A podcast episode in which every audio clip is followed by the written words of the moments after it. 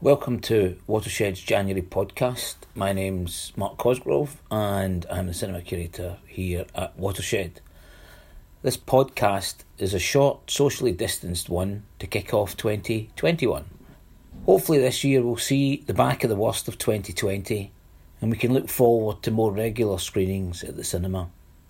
The experience of last year has certainly confirmed and reinforced my belief that cinema at Watershed has a fundamentally social experience. It is the socialising and sharing before and after a screening that is as much part of seeing a film in the cinema. Screening films virtually is fine.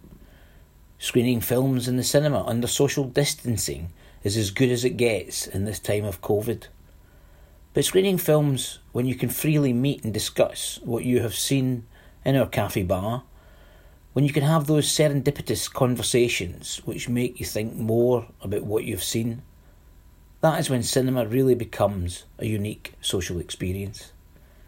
We certainly hope that it will be able to happen sometime this year. Most probably by the summer. I'm keeping my fingers crossed for spring.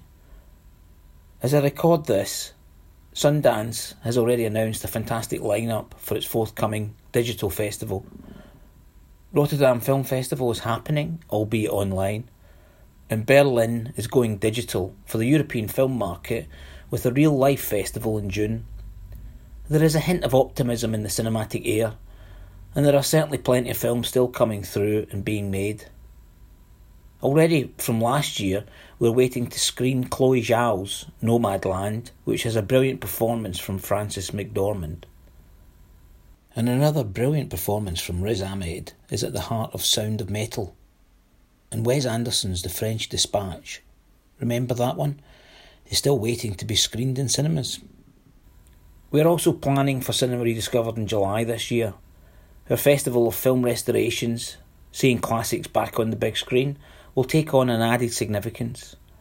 We hope to bring back some of the plans from last year like the focus on the essential but sadly overlooked independent American filmmaker John Sayles, and celebrate Bristol born J. Lee Thompson, who is probably best known for Ice Cold in Alex and the original Cape Fear.